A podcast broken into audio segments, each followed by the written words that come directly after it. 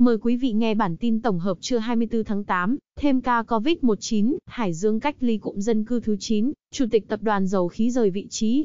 Tin từ dân Việt, Hải Dương cách ly cụm dân cư thứ 9 vì có thêm ca mắc COVID-19.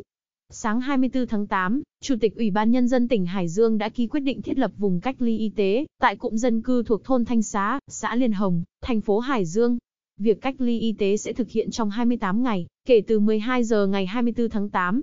Đây là cụm dân cư nơi bệnh nhân nhiễm COVID-19 thứ 1016 sinh sống và cũng là cụm dân cư thứ 9 ở Hải Dương phải cách ly y tế.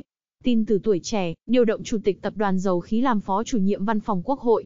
Sáng nay ông Trần Sĩ Thanh, Chủ tịch Hội đồng thành viên Tập đoàn Dầu khí Quốc gia Việt Nam, Phó trưởng Ban Kinh tế Trung ương Trần Sĩ Thanh, đã nhậm chức Phó chủ nhiệm Văn phòng Quốc hội. Ông Trần Sĩ Thanh sinh năm 1971, quê Nghệ An, hiện là đại biểu Quốc hội tỉnh Lạng Sơn, Ủy viên Trung ương Đảng CSVN. Ông Thanh là cán bộ từng được luân chuyển qua nhiều vị trí. Trước khi giữ chức Chủ tịch Tập đoàn Dầu khí cuối năm 2017, ông Thanh là bí thư tỉnh ủy Lạng Sơn. Tin từ VN Express Cà phê, quán ăn ở Quảng Ngãi được mở bán trở lại từ sáng nay 24 tháng 8. Theo lãnh đạo tỉnh Quảng Ngãi, quyết định này được đưa ra trong bối cảnh 16 ngày qua, tỉnh này không ghi nhận ca nhiễm NCOV trong cộng đồng.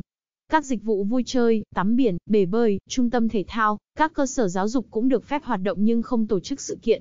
Việc cưới hỏi, hiếu hỉ, tân gia, liên hoan, viếng tang được khuyến cáo thực hiện đơn giản, không tập trung quá 50 người. Tin từ tuổi trẻ, tháng 11 năm 2020 khởi công cao tốc Mỹ Thuận, Cần Thơ. Thứ trưởng Bộ Giao thông Vận tải Nguyễn Nhật cho biết, tháng 11 năm 2020 khởi công dự án cao tốc Mỹ Thuận, Cần Thơ, để sớm hoàn thành kết nối với các dự án xây dựng cầu Mỹ Thuận 2 vào năm 2023, và dự án Trung Lương, Mỹ Thuận đang thi công.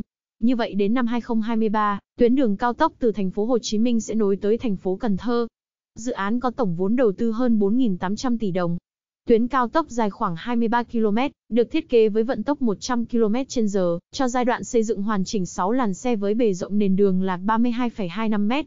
Tin từ thanh niên Thái Bình, chồng châm lửa thiêu sống vợ, Vụ việc xảy ra 20 giờ tối 23 tháng 8 tại thôn An Chỉ, xã Bình Nguyên, người dân phát hiện chị Nguyễn Thị Hương 37 tuổi, ngụ thôn An Chỉ chạy từ nhà riêng ra đường trong tình trạng toàn thân bốc cháy, nên vội vàng dập lửa và đưa chị Hương đi cấp cứu.